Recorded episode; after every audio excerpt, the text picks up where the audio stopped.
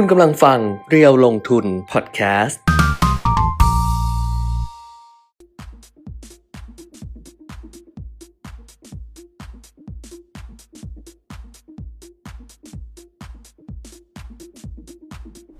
สวัสดีค่ะสวัสดีครับ อัปเดตเทรนด์ลงทุนนะคะ วันนี้เริ่มต้นสัปดาห์ใหม่ค่ะ วันจันทร์ที่ 22 มกราคม 2567 ค่ะ กลับมาพบกันเหมือนเดิมนะคะ ทาง Facebook Live เพจเรียวลงทุน แล้วก็ YouTube Live เรียวลงทุน Channel ด้วยอะครับ เริ่มต้นสัปดาห์วันนี้ค่ะ คุณเปียมิตร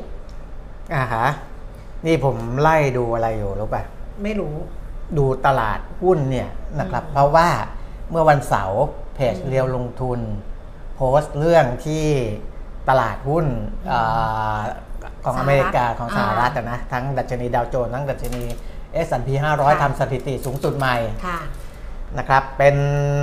อ่า all time high เลยนะก็คือค่ะคือสูงสุดเป็นประวัติการณ์แต่ว่าเขาเคยขึ้นไปมากกว่านี้แต่ไม่ได้ปิดใช่ไหมเหมือนขึ้นไปแตะใช่ไหมมอ่านี่ดัชนีปิด นี่อันนี้ปิดใช่ไหมใช่ใช่เหมือนอันนี้คุณดัชนีคุณปิดว่าเคยขึ้นไปอะไรอย่างแต่เงี้ยถ้าบ้ง NASDAQ อะ อย่างอ่าไอ้ไอ้รอบเนี้ยไม่ใช่สถิติสูงสุดใหม่ อ่า เพราะว่า NASDAQ เขาเคยขึ้นไปสูงกว่านี้ อ่าที่นี่เป็นตัวปิดเจมส์เขาขึ้นดาวโจนส์ S&P 500 อ๋ออันนี้เป็นข่าวที่เกิดขึ้น Record เมื่อวันเสาร์อ่า อ่าที่ผ่านมาอืมนะครับ แล้วเดี๋ยวเดี๋ยวตอนที่คุณแก้มพูดเรื่องดัชนีอืมเดี๋ยวขึ้นกราฟให้ดูค่ะ นะครับก็คือทำสถิทำสถิติสูงสุดใหม่เป็นประวัติการณ์ ค่ะ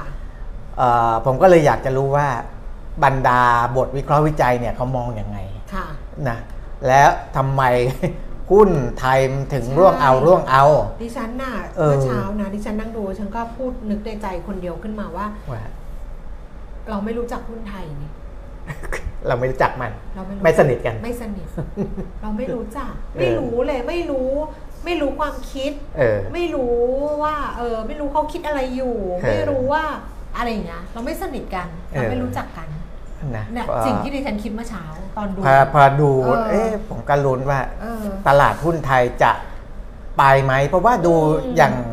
เดี๋ยวเดี๋ยวคุณแก้มพูดถึงดัชนีนะคงเห็นนะค่ะนิกเกอีกเขาก็ไม่ได้แย่ก็ดีด้วยนะค่ะของโตเกียวเขาก็ดีเราก็คิดว่าเฮ้ยมันต้องอืมอาจจะมีผลดีมาบ้าง บทวิเคราะห์อืมหลายหลายๆบทวิเคราะห์ก็บอกว่าช่วงสั้นน่าจะได้แรงหนุนนะอืมน่าจะได้แรงหนุนก็คือเชิงบวก แต่ว่า ในระยะอ่าถัดไปเนี่ยยังอันนี้พูดถึงหุ้นไทยหุ้นไทยเหรอหุ้นไทย หุ้นไทยวันเนี้ยที่ลงเออเนี่ยหุ้นกลุ่มแบงค์อ่าที่นำลงหนักๆ เพราะว่าแบงก์กรุงไทยเนี่ย ลดลงไปเกือบ 10%หืม9.9%อ๋อใช่ แล้วก็แบงก์กสิกรเนี่ยลงไป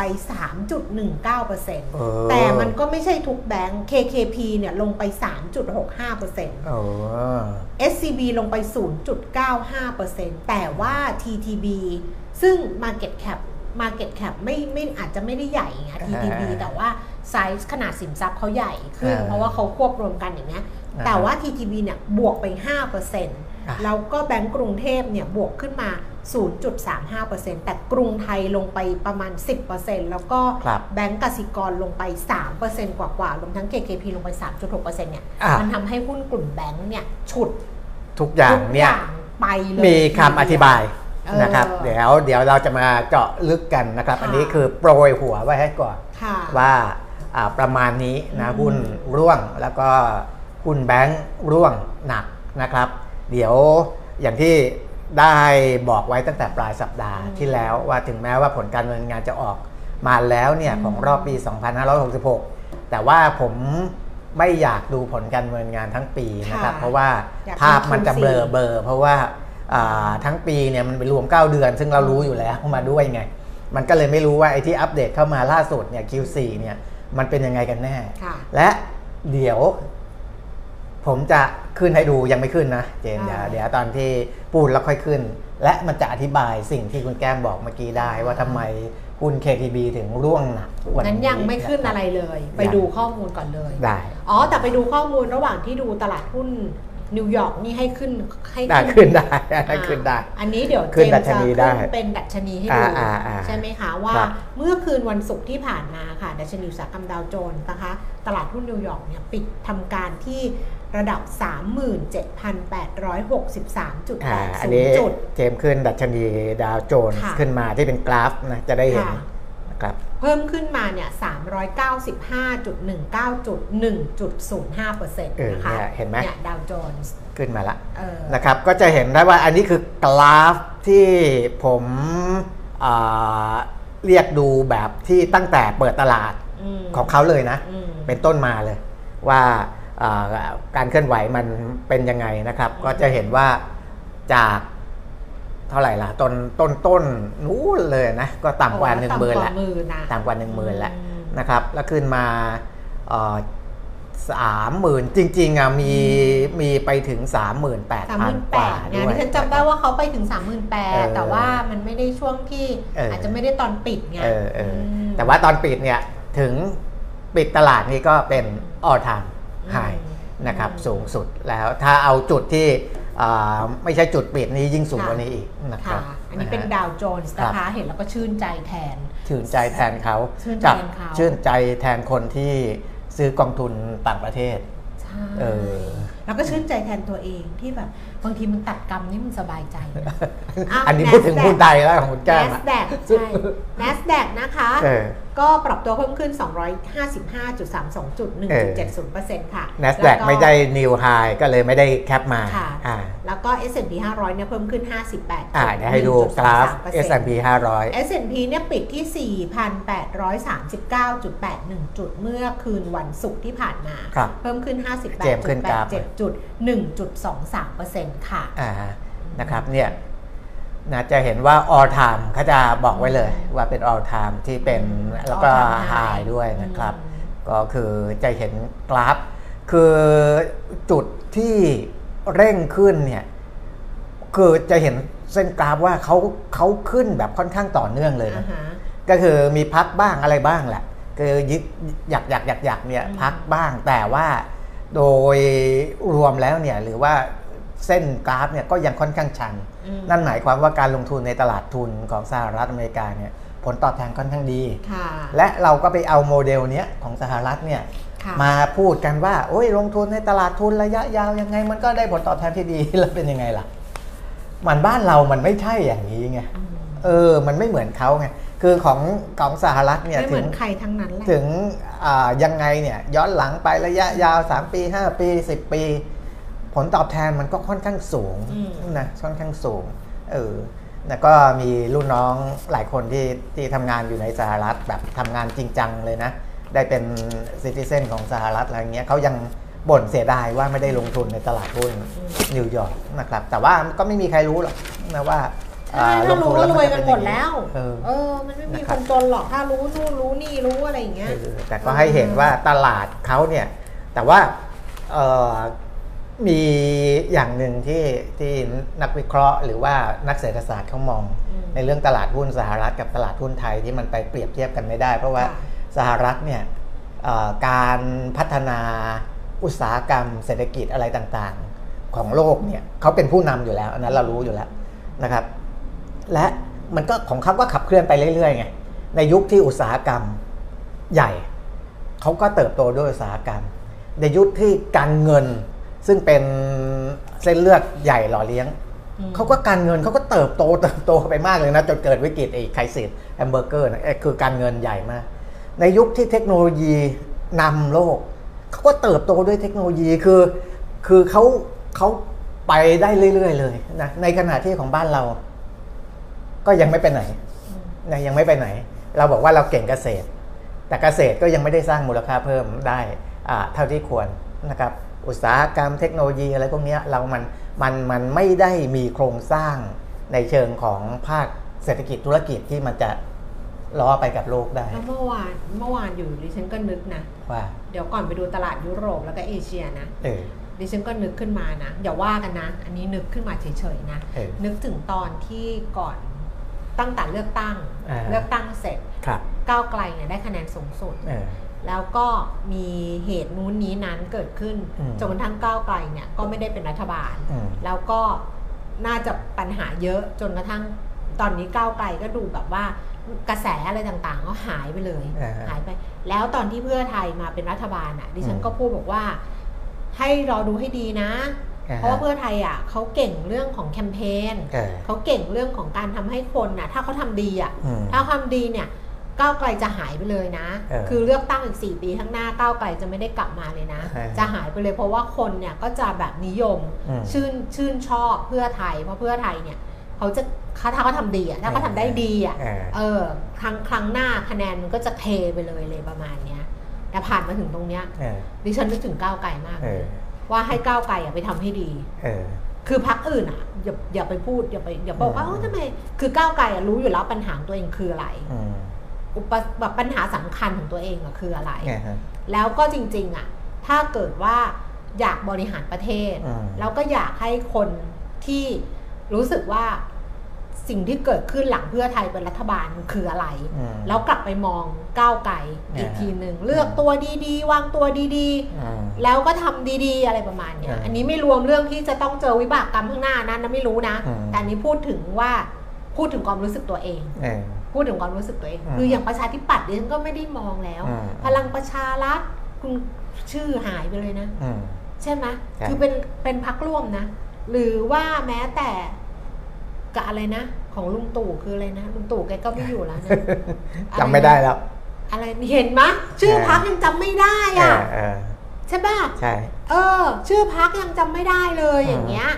เพราะฉะนั้นเนี่ยอะ ดิฉันว่าก็หลายคนก็เขาเขาก็เออรู้สึกแหละนะครับ เพราะว่าอืมถ้าก้าวไกลซึ่งได้ได้เสียงสนับสนุน เยอะไม่สะดุดขาตัวเองไม่เออไม่อะไรแบบเนี้ยนะก็คือ หรือว่าก้าวไกลลองดูว่ารอบหน้าวางรวมรวมรวมไทยสร้างชาติอ๋อต่างเออเออๆเออคิดดูดิชื่อพักจำไม่ได้เลยอะเออเนี่ยแล้วลองดูละกันว่าถ้า ถ้าเกิดรู้ว่าคือคนเราอะเวลามันแพ้อะไรสักอย่างเนี่ยอืมเหมือนฟุตบอลน่ะอืมใช่ป่ะอืมหรือว่ากีฬาพอมันแพ้หรือพอมันอะไรเงี้ยครับมันจะต้องวิเคราะห์เลยไงว่าเออมันเกิดอะไรขึ้นจุดอ่อนคืออะไรครับแล้วอยากจะชนะเนี่ยจะต้องกำจัดไอ้จุดอ่อนนั้นอืมคือถ้าจะอืมแบบโค้ชบอกไม่ได้นี่มันนี่มันคืออะไรของเราครับมันก็แพ้อยู่อย่างเงี้ยใช่ป่ะเพราะฉะนั้นเนี่ยลองดูไหม ก็ลองดูว่าเออมันก็มีสองทางลองดูนะครับไหมเพราะว่าอ่าในรอบที่แล้วเนี่ย ก้าวไกลเขาไฟแรงมากเออแรงมากทุกคนอาจเลจะยแรงนะแรงไปอ่าลดไฟ แต่ว่ารอบหน้าไฟจะหมดหรือเปล่าอันนั้นทางหนึ่งนะในเชิงลบดิฉันะว่าบางคนก็ไม่หมดคือคนที่ไม่หมดก็ต้องไม่หมดอะแต่ว่าต้องเออต้องต้องยอมต้องวิเคราะห์ก่อนว่าจุดอ่อนหรือจุดแพ้จุดตาย ไม่อย่าเอาปิดเอาเรื่องสวมานะไม่ใช่ บอกครับก่อนครับเลย เออไม่ใช่ไม่อันนี้ต้องไปอืมดูว่าจุดตายของตัวเองอะอืมคืออะไรอืมแล้วลองดูสิว่า บางบางอย่างอะฟุตบอลเล่นถอยยังเล่นตั้งรับเลย ยันเข้าใจเสมอเข้าใจยันเสมอเนี่ยอิชิอิบอกว่าเฮ้ยนี่คือผลงานที่ดีแล้วนะเออออย่างเงี้ยมคือทางลบก็คือหมดไฟนะครับอืมทางบวกก็คือแมชชัวร์มากขึ้นก็คืออมต้องโตมากอาจจะขึ้นรู้สึกว่าเป็นผู้ใหญ่มากขึ้นอืมนะสิ่งอ่าเพราะว่ามัน 4 ปีอะมันก็บ่งอายุมาครบนะนะเออเออมันเหมือนกับอ่าวัยรุ่นเลือดร้อนเออไปนิดนึงพอโตเป็นผู้ใหญ่มากขึ้นอะไรมากขึ้นก็อาจจะ รู้สึกว่าเป็นเรื่องเป็นราวมากขึ้นนะครับ ก็อาจจะดีก็ได้ในเชิงบวกแล้วเพราะฉะนั้นก็อย่าก็ทำให้ประเทศมันเหมือนกับต้องคำลองสาดูปแต่ว่าอย่างไรก็ตามอืมอ่ารัฐบาลตอนนี้ก็เขาก็เขาก็คงต้องพยายามเต็มที่ก่อน เพื่อให้การเลือกตั้งครั้งต่อไปไม่ไม่ไม่ไม่ได้เสียคะแนนดิฉัไปนว่าเขามากเกินไปพยายามแล้วอะไรอย่างเงี้ยดิฉันว่าเขาพยายามแล้วนะเออ นี่เขาพยายามเขาไม่ได้ไม่พยายามนะเอออย่าบอกว่าคุณต้องพยายามดิฉันว่าถ้าไปพูดกับเขาว่าคุณต้องพยายามเต็มที่ดิฉันว่าเขาพยายามท่านแล้วนายกก็พูดว่ามึงไม่เห็นความพยายามของกูเลยเหรอเออเออเขาพยายามแล้วเออเออเขาพยายามแล้วจริงๆแต่ว่าความพยายามของเขาเนี่ยครับต่างชาติอืมมันมองไม่มันมองเขามองอีกอย่างหรือเปล่าเออเออใช่ป่ะเพราะตอนนี้ถ้าเราโฟกัสตลาดหุ้นไทยครับ เราเห็นเลยว่าประเด็นคือนักลงทุนต่างชาติขายอืมหนักมากอืมเพราะฉะนั้นสิ่งที่ต่างชาติ เห็นคืออะไรครับใช่ป่ะความครับพยายามของคุณคืออะไรอย่างนี้อ่าเป็นต้น ยุโรปค่ะคือวันศุกร์นะคะ ฟุตซี่ร้อยเพิ่มขึ้นไปเล็กน้อยค่ะ 2.84 จุด CAC 40 ตลาดหุ้นปารีสฝรั่งเศสลดลง 29 จุด ดัคฟังเฟิร์ตเยอรมนีลดลง 12 จุดนะคะ ส่วนเอเชียเช้าวันนี้อย่างที่คุณเปรมมิตรบอกว่าโตเกียวนิเกอีนี่ก็พุ่งขึ้นไปถึง 1%กว่าๆเลยครับ412.29 จุดค่ะ ไปอยู่ที่ 36,375 จุด แต่ว่าห่างเส็งเนี่ยลงไป 1.6%นะครับ251 จุด แล้วก็เซไซ300 ตลาดหุ้นเซี่ยงไฮ้เพิ่มขึ้น 9.28 จุด 0.28%ตลาดหุ้นบ้านเราเนี่ยคุยไปเรื่อยๆ ปรากฏว่าดัชนีราคาหุ้น ก็จะลงไปใกล้จุดต่ำสุดอีกครั้งหนึ่ง วันนี้เปิดมาเนี่ยลบไปนะคะ 1,383.42 จุดต่ำสุด 1,369.42 จุด แล้วก็สูงสุด 1,383.51 จุดค่ะล่าสุด 10นาฬิกา28 นาทีสำหรับตลาดหุ้นบ้านเราที่หลายคนบอกว่าร่วงจนงงไปหมดแล้วเนี่ยนะคะ ตอนนี้ 1,371.04 จุดค่ะ ลดลง 11 0.47จุด0.83%มูลค่าการซื้อขาย 13,300 ล้านบาท SET50 ค่ะ 837.60 จุดลงไป 7.78 จุด 0.92%มูลค่าการซื้อขาย 9,700 ล้านบาท อุปสรรคสำคัญของตลาดหุ้นอีกอย่างหนึ่งคือผู้จัดการตลาดหุ้น มีส่วนมีส่วน เป็นอุปสรรค มีส่วน เพราะว่าจริงอ่าคือเราก็ไม่เห็นอ่าบทบาทของผู้จัดการที่ชัดเจนนะใช่พูดง่ายๆพูดง่ายอืๆมเพราะว่า ในบางยุคตอนที่เราสมัยเรายังวิ่งข่าวอยู่ แถวอาคารสินธรหรืออะไรเออเงี้ยจะบอกว่าโอ้นัยกทุนโตแล้วอย่างนี้ไม่ได้ไงผู้จัดการเขาจะ active มากต้อง active มากไงอืมเออต้อง active กว่านี้ไงต้องสร้างความเชื่อมั่นต้องคุยกับอืมต่างชาติต้องแบบอะไรอย่างเงี้ยต้องแบบต้อง active ใช่เพราะนี่คือ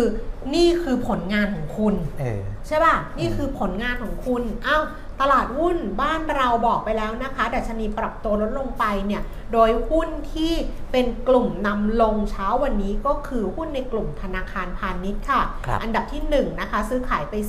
2,400 ล้าน คือแบงก์กสิกรเนี่ย ราคา 121 บาทลงไป 4 บาท 50 สตางค์3.59% แบงก์กรุงไทยลดลง 1 บาท 90 สตางค์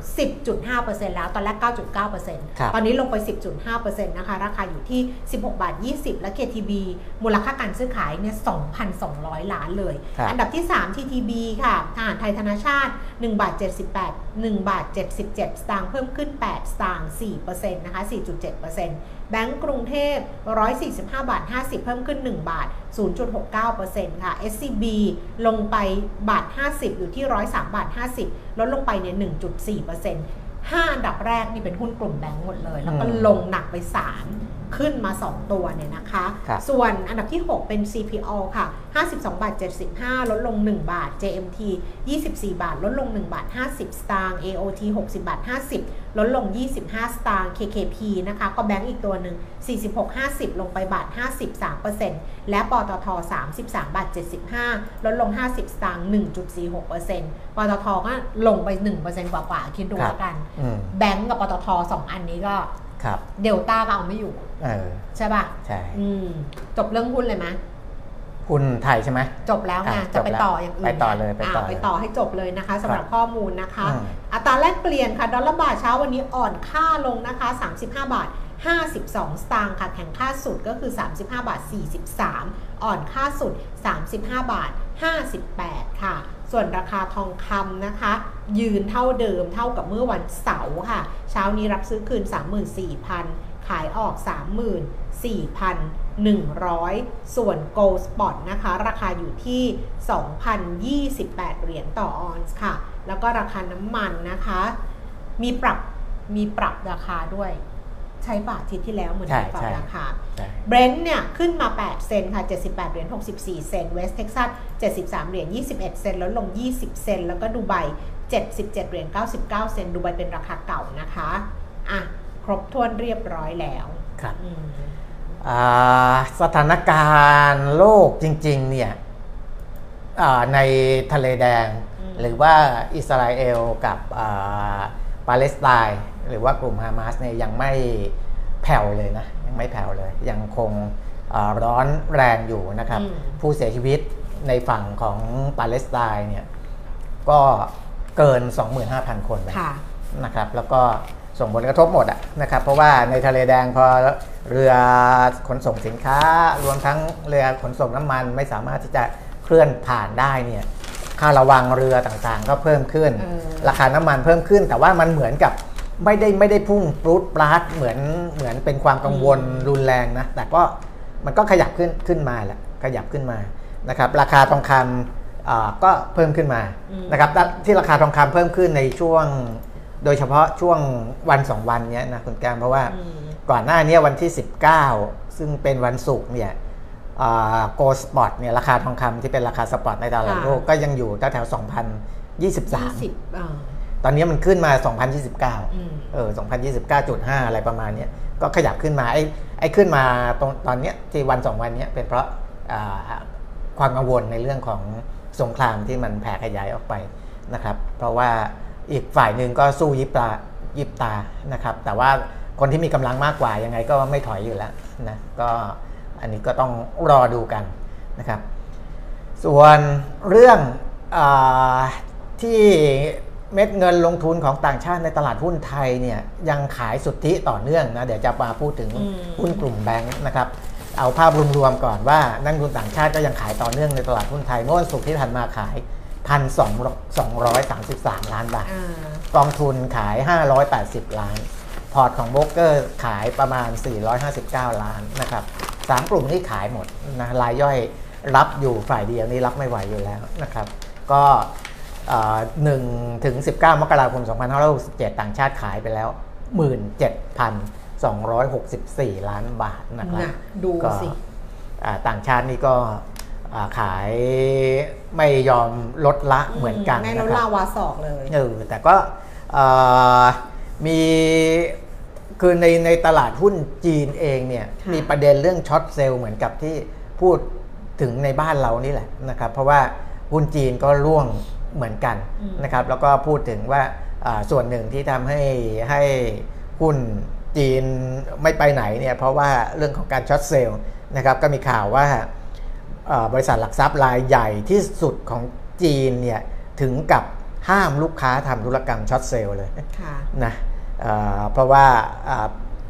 ไปเห็นแล้วไปดูข้อมูลแล้วพบว่าเรื่องของการ short sell เนี่ยหรือว่าการเล่นขาลงเนี่ย นะขายอย่างเดียวเนี่ยทำให้ตลาดหุ้นไทยมันไม่ไปไหน ของบ้านเราเองนี่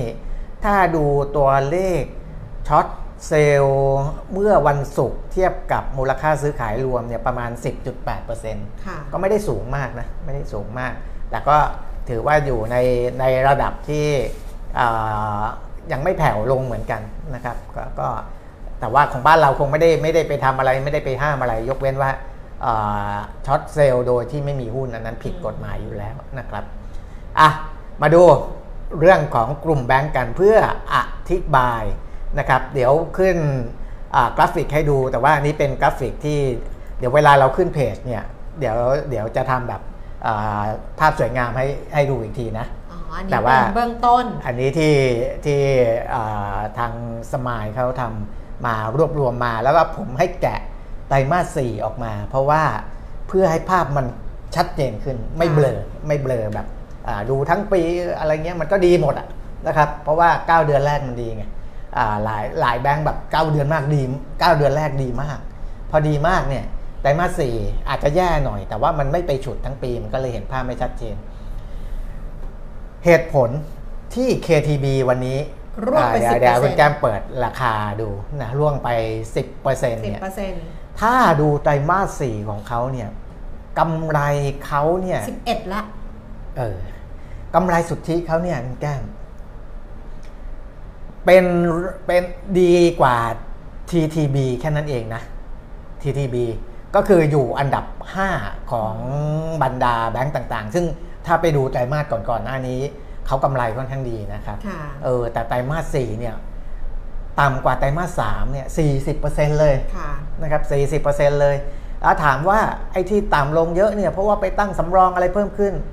มากไหมก็ไม่นะอืมไปดูในในคอลัมน์อ่าที่เป็นสีแดงสีเขียวเนี่ยนะครับสัดส่วนการตั้งสำรองเผื่อหนี้ศูนย์ที่เป็นเปอร์เซ็นต์ต่อ NPL ก็เพิ่มจาก 180.4 มาเป็น 181.2 ก็ไม่ได้เยอะนะค่ะก็เพิ่มขึ้นแต่นิดเดียวก็ไม่ไม่ไม่ไม่ได้มีผลว่าอ่า เพราะว่าโอ้ไปสร้างความแข็งแกร่งมากขึ้นกำไรถึงลดลงไม่ใช่นะครับ อันเนี้ยสะท้อนปัญหา สะท้อนปัญหาของ KTB ละนะครับ ก็เลยออกมาสะท้อนมาที่ราคาหุ้นอะตัวอะไรอีกที่ลงก็คือ KBank เคใช่ไหมแบงก์กสิกรเคแบงเนี่ยกำไรถ้าไตรมาสต่อไตรมาสเนี่ยลดลงไป 16%อ่าถึงแม้ว่าจะกำไรสุทธิ 9,000 กว่าล้านก็ตามนะครับ แต่ตัวที่ดีที่สุดเลยเนี่ยและถ้าไปดูบทวิเคราะห์ต่างๆ เวลาแกะงบออกมาแล้วเนี่ยตอนนี้กลายเป็น SCB โดดเด่นโดดเด่นที่สุด อันนี้ไม่ใช่แบงก์อย่างเดียวนะ ก็คือทั้งทั้งกลุ่มของ SCBX นี่แหละนะครับแต่ว่ารายได้หลักก็ยังยังยังยังเป็นแบงก์อยู่ธุรกิจหลักเขาก็ยังเป็นแบงก์อยู่นะครับ SCB เนี่ยกำไรไตรมาส4โตกว่าไตรมาส3เนี่ย13%กว่านะครับประมาณเกือบเกือบ14% 13.8%นะครับแล้วก็ แต่ว่าถ้าไปดูการตั้งสำรองเผื่อหนี้ศูนย์เนี่ยจะเห็นว่าตั้งสำรองลดลงนะค่ะนะครับกำไรโตดี แต่ในฝั่งคุณภาพหนี่หรืออาเงินกองทุนเนี่ยอาจจะคือคือถึงแม้ว่าจะยังตั้งได้สูงอยู่แหละ แต่ว่าก็ต่ำกว่าไตรมาสที่ผ่านมาเยอะเอางี้ดีกว่าอืมนะครับ เพราะฉะนั้นเนี่ยอ่าเวลามองเนี่ยเออในกำไรอาจจะโตดีแต่ว่า ก็เผื่อเผื่อใจไว้นิดหนึ่ง เพราะว่าเขาตั้งสำรองเผื่อนี้ศูนย์เนี่ยลดลงไปเยอะจาก 167%ลงมาเหลือ 160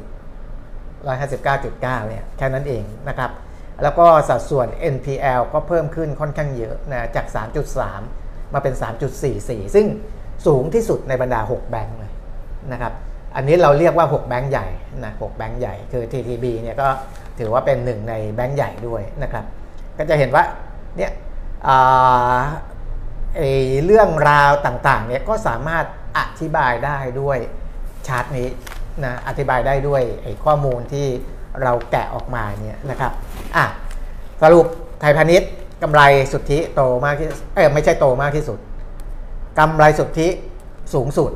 และจะพูดถึงโตมากที่สุดก็ได้ เพราะว่าเมื่อเทียบกับไตรมาสต่อไตรมาสเนี่ยเขาโตขึ้น 13.8 7-8%ในขณะที่กำไรอีกตัวที่เป็นบวกก็คือ TTB บวกไป 2.8%ก็มี 2 ตัวที่เป็นบวก นอกนั้นเทียบไตรมาสต่อไตรมาสเนี่ยติดลบนะครับมากน้อยต่างกันไปกำไรสุทธิมาเป็นอันดับ 2 ก็คือ K-Bank ของไตรมาสนะ เจมเอากราฟิกขึ้นอีกทีก่อน เจมเขาเอาลงแล้ว อ๋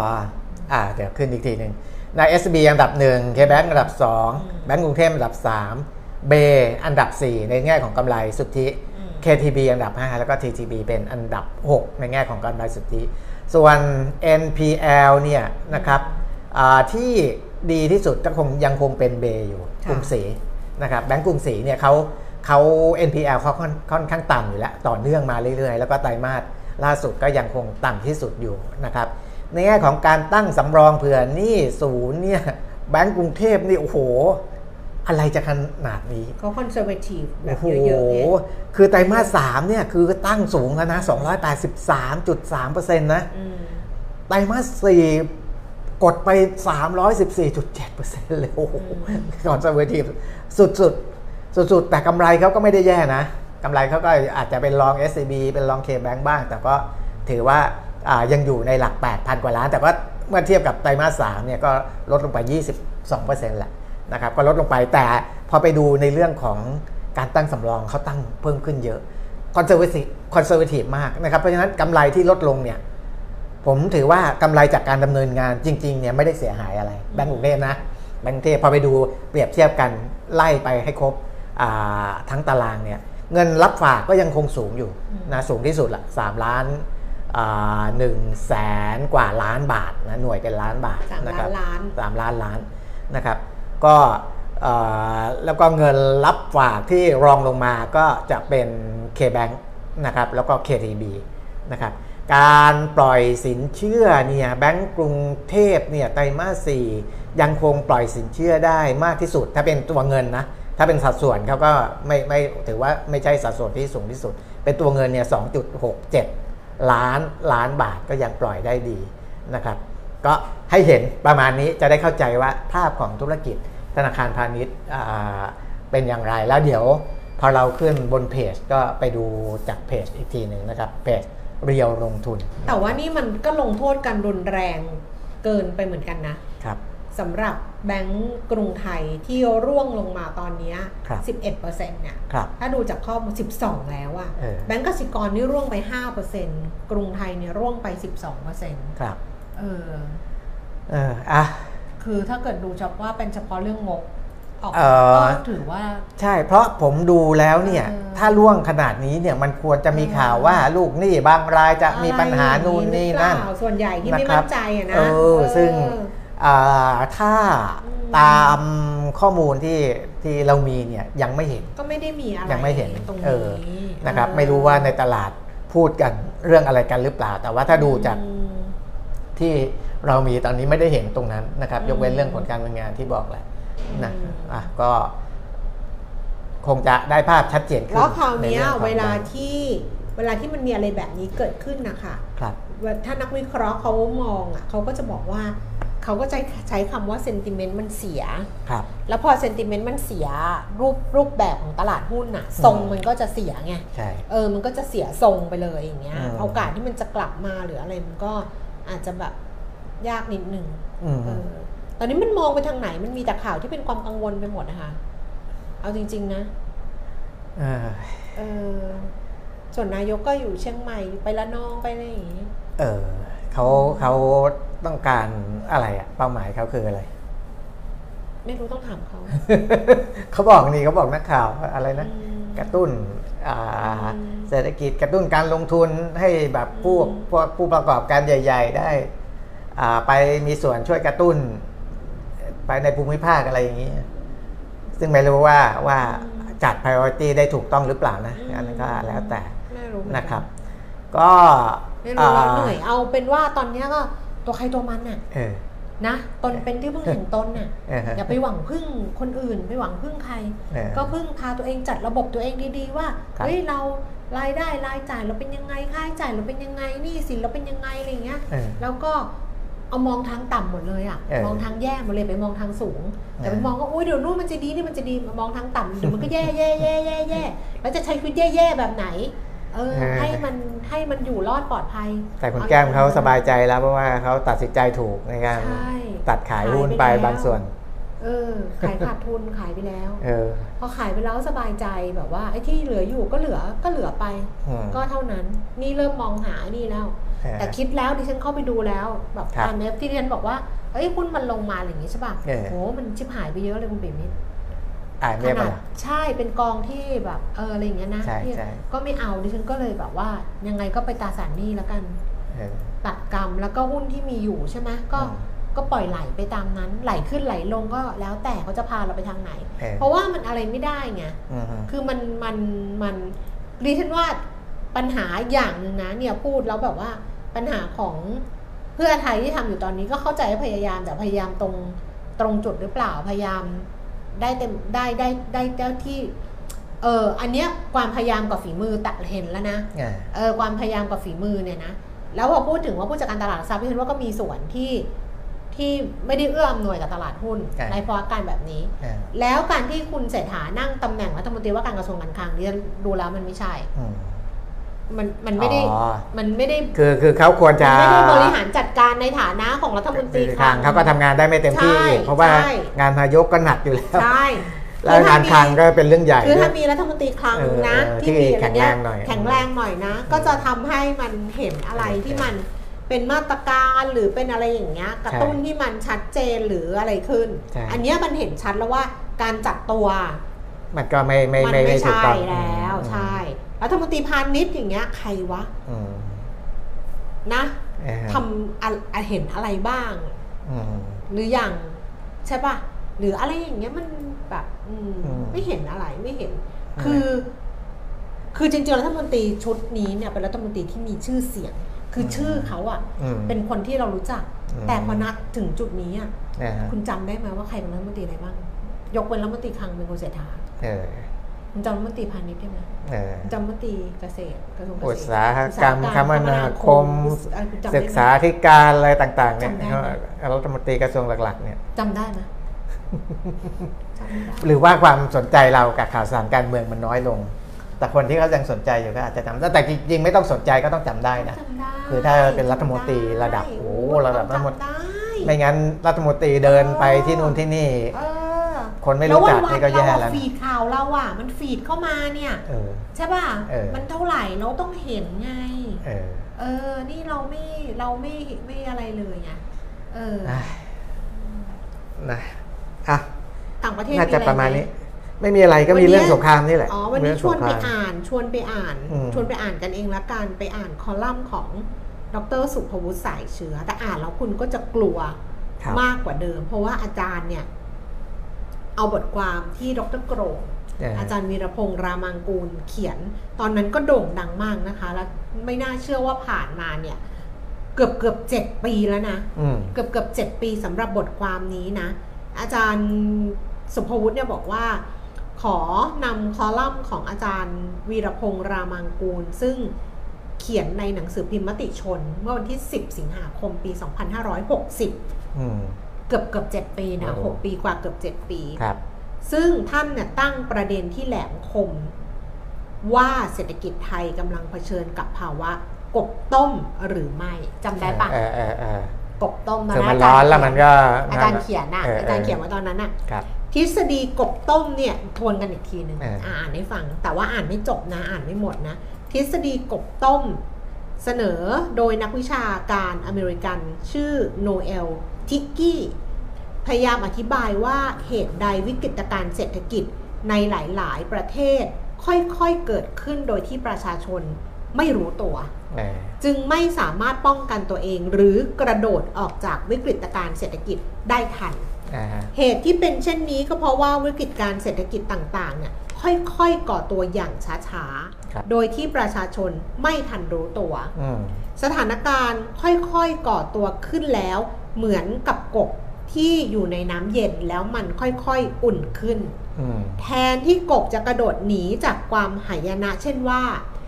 กลับไม่รู้สึกหรือปรับตัวทนต่อน้ำอุ่นขึ้นเรื่อยๆอืมคือมันอุ่นไงมันก็สบายไงใช่ตอนรแล้วก็มันเย็นก็อ่าฮ้ยก็เริ่มแต่ว่าเริ่มไหนีก็ชินอุ่ชินชินชินไงชินไงไม่ไม่หนีอุ่ชินแล้วก็ปรับตัวเองไงอ่าปรับตัวอะไรอย่างเงี้ย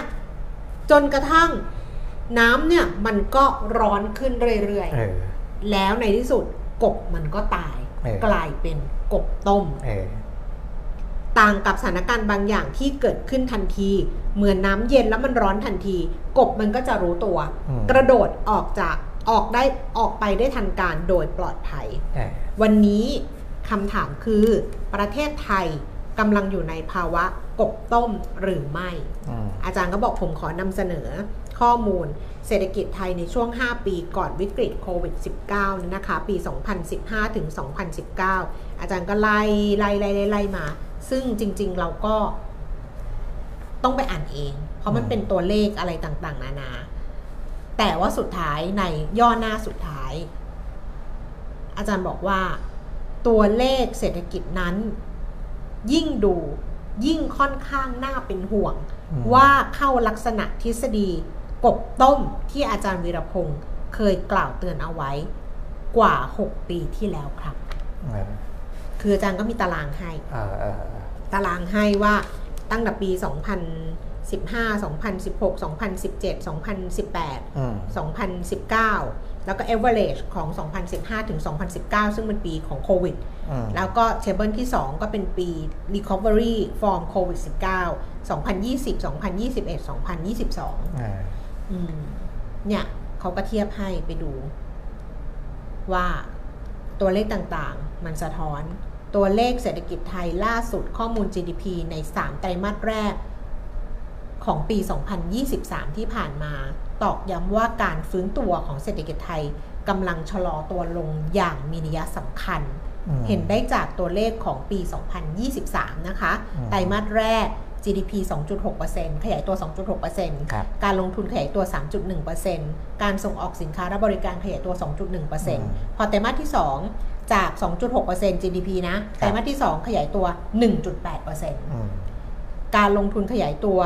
จาก 3.1%เป็น 0.4%การส่งออกสินค้าและบริการขยายตัวจาก 2.1%เหลือ 0.6%พอไตรมาสที่ 3 ของปี 2023ไตรมาส2เนี่ย 1.8 GDP ครับขยายตัว พอไตรมาส3 GDP ขยายตัวเหลือ 1.5%อืมสามไตรมาสนี้ลงมาอย่างนี้อืเนี่ยมอืมการลงทุนเหลือ 1.5%อืมการส่งออกและสินค้าและบริการเหลือ 0.2%เออเนี่ยน้ำมันค่อยๆอุ่นขึ้นเออแต่เราชินกับมันเออแล้วเราไม่กระโดดออกจากหม้อต้มเออที่มันกำลังร้อนขึ้นเรื่อยๆ และในที่สุด เราก็จะตายอยู่ในหม้อนั้น เป็นเออกบต้มเอออะเป็นไงนะครับ ถ้าพูดถึงเรื่องราวในประเทศอีกเรื่องหนึ่งก็คงเป็นกระแสข่าวเรื่องของการปรับคณะรัฐมนตรีลบแอปหุ้น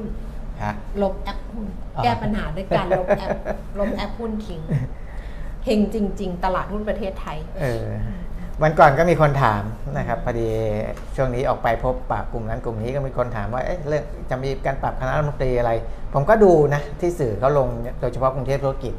เออที่เขาวิเคราะห์เนี่ยเขาก็บอกว่าสัญญาณมันก็ชัดมันก็แรงขึ้นเรื่อยๆ แต่ก็มีนักข่าวไปถามนายกแหละอืมนะครับนายกก็บอกว่าโอ้ยยังไม่ปรับ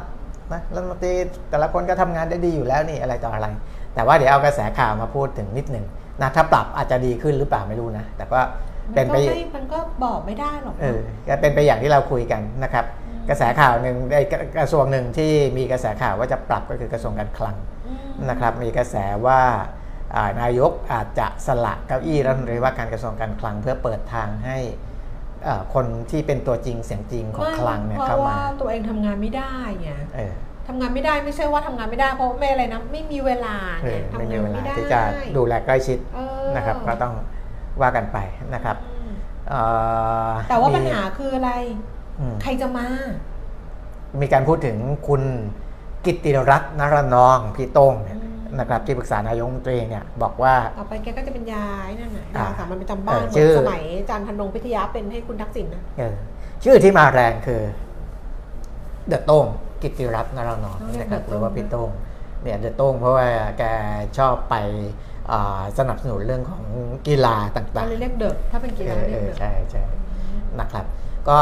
อันนั้นก็กระทรวงหนึ่งนะครับ แล้วก็มีกระทรวงอื่น ๆ ก็ต้องว่ากันไปนะอย่างเช่นกระทรวงที่พักภูมิใจไทยเขาครองอยู่เนี่ยนะสถานการณ์ของพรรคภูมิใจไทยนี่ก็ต้องรอดูอีกทีหนึงนะครับ เพราะกรณีของคุณศักดิ์สยาม ก็อ่าไม่รู้จะลามไปถึงเรื่องของการยุบพักหรือเปล่าอะไรต่ออะไร อันนี้ก็ในเชิงการเมืองก็ ก็มันมีเหตุอยู่บ้างที่จะต้องมีการปรับคณะรัฐมนตรีนะครับ แต่ว่านายกเองยังยืนยันว่ายังไม่ปรับอันนั้นก็ก็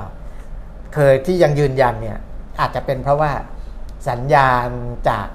อ่าตัวจริงเสียงจริงที่จะส่งมาถึงนายกเนี่ยยังมาไม่ถึงยังมาคิดไม่ถึงอยู่คิดอยู่ เออก็เลยก็เลยยังไม่สามารถที่จะบอกได้ชัดเจนว่าจะอย่างไรนะครับ ในการเมืองไทยก็ก็ถ้าออกมาในมุมแบบนี้ก็ถือว่ายังไม่ค่อยนิ่งนะยังไม่ค่อยนิ่ง ซึ่งเป็นเหตุปัจจัยหนึ่งที่ทำให้ตลาดทุนเรานี่ก็คือไปได้ยากด้วยคือถ้าการเมืองไม่นิ่ง นโยบายรัฐไม่นิ่งหรืออะไรพวกเนี้ยนะครับ นักลงทุนต่างชาติเขาอยากลงทุนในประเทศที่มันมีความนิ่งมากกว่านะเพราะว่ามันควบคุมความเสี่ยงได้ได้ดีกว่าก็ประมาณนั้นแหละนะครับ ก็ต้องรอดูกันต่อไป ดิฉันน่ะเคยเชื่อเคยเชื่อเรื่องเรื่องว่าเราอะมีคนเก่งอืมในกระทรวงต่างครับๆ ที่จะที่จะทำให้เออที่จะทำให้เราไม่ไม่ ที่จะทำให้เรารับมือกับอืมสิ่งที่มันจะเกิดขึ้นได้อะไรอย่างเงี้ย เพราะครับ ว่าเอาแล้วก็การเมืองก็เรื่องหนึ่งแต่ว่า ในนักวิชาการหรืออะไรที่อยู่ในกระทรวงอะข้าราชการประจำมาดิฉันก็เชื่อว่ามีคนที่เขาเก่งเออมีฝีมือเลยเออแต่ตอนนี้ดิฉันรู้สึกเหมือนเป็นซอมบี้อะอืมแบบนั้นนะเออประเทศไทยก็อาจจะเป็นซอมบี้อืมพอเป็นกบต้มแล้วก็อืมก็เป็นกบซอมบี้คือจริงๆข้าราชการเก่งๆเยอะ เยอะ เยอะแต่เยอะว่าแต่ดูเหมือนกับว่าเครื่องดับอะหรือรู้สึกว่าเห มือนกับเอ่อมีอะไรบางอย่างที่ไปกดใช่ทับเขาใช่ใช่เขารู้สึกเหมือนว่าถ้าเขาพลาดนิดเดียวเนี่ยออเขาอาจจะเขาจะไม่มีโปรเจ็บหนักใครโปรเทคเขาหรือเอออะไรอเขาจะเจ็บย่างหนักเงี้ยแบบอืมนะอ่าไม่ได้การรับการสนับสนุนอย่างเต็มที่จากรัฐมนตรีหรืออะไรก็แล้วแต่อืมนะหรือว่าอ่าก็ไม่อยู่ทำดีกว่าอยู่ใน safe zone เอออยู่ใน safe zone ไม่ดีกว่าไม่กล้าก้าวออกออจาก safe zone ออเพราะว่าเดี๋ยวตัวเองพลาดนิดเดียวเนี่ยโอ้โห กลายเป็นเรื่องใหญ่เรื่องโตอะไรอย่างเงี้ยนะครับอันเนี้ยอันเนี้ยไม่ดีไม่ดีในภาคของแง่ของการบริหารภาครัฐ แต่ก็ไม่นะครับโทษเขานะก็เข้าใจอืมก็เข้าใจว่าชีวิตคนเราอะมันก็ใช่ป่ะอืมมันก็นั่นแหละอะเนี่ยอะชีวิตใครอะชีวิตกสิกรลงไป 4.38เปอร์เซ็นต์ครับชีวิตเอ่อแบงก์กรุงไทยลงไป 11.60เปอร์เซ็นต์ครับชีวิตปตท 34 บาทวันนี้เออแบงก์กรุงเทพก็ลงเมื่อกี้ยังบวกอยู่ อันนี้ก็ลบไปแล้วแบงก์กรุงเทพเออ SCB ก็ลบอ้าวอะประมาณนี้แหละพรุ่งประมาณพรุ่นี้งนี้จำพรุ่งนี้ไม่อยู่ไม่อยู่พรุ่งนี้ไม่ไม่ออยู่ยู่ครับ นะคะ เพราะฉะนั้นก็เอาใจดีสู้เสือครับ หรือเปล่าวะ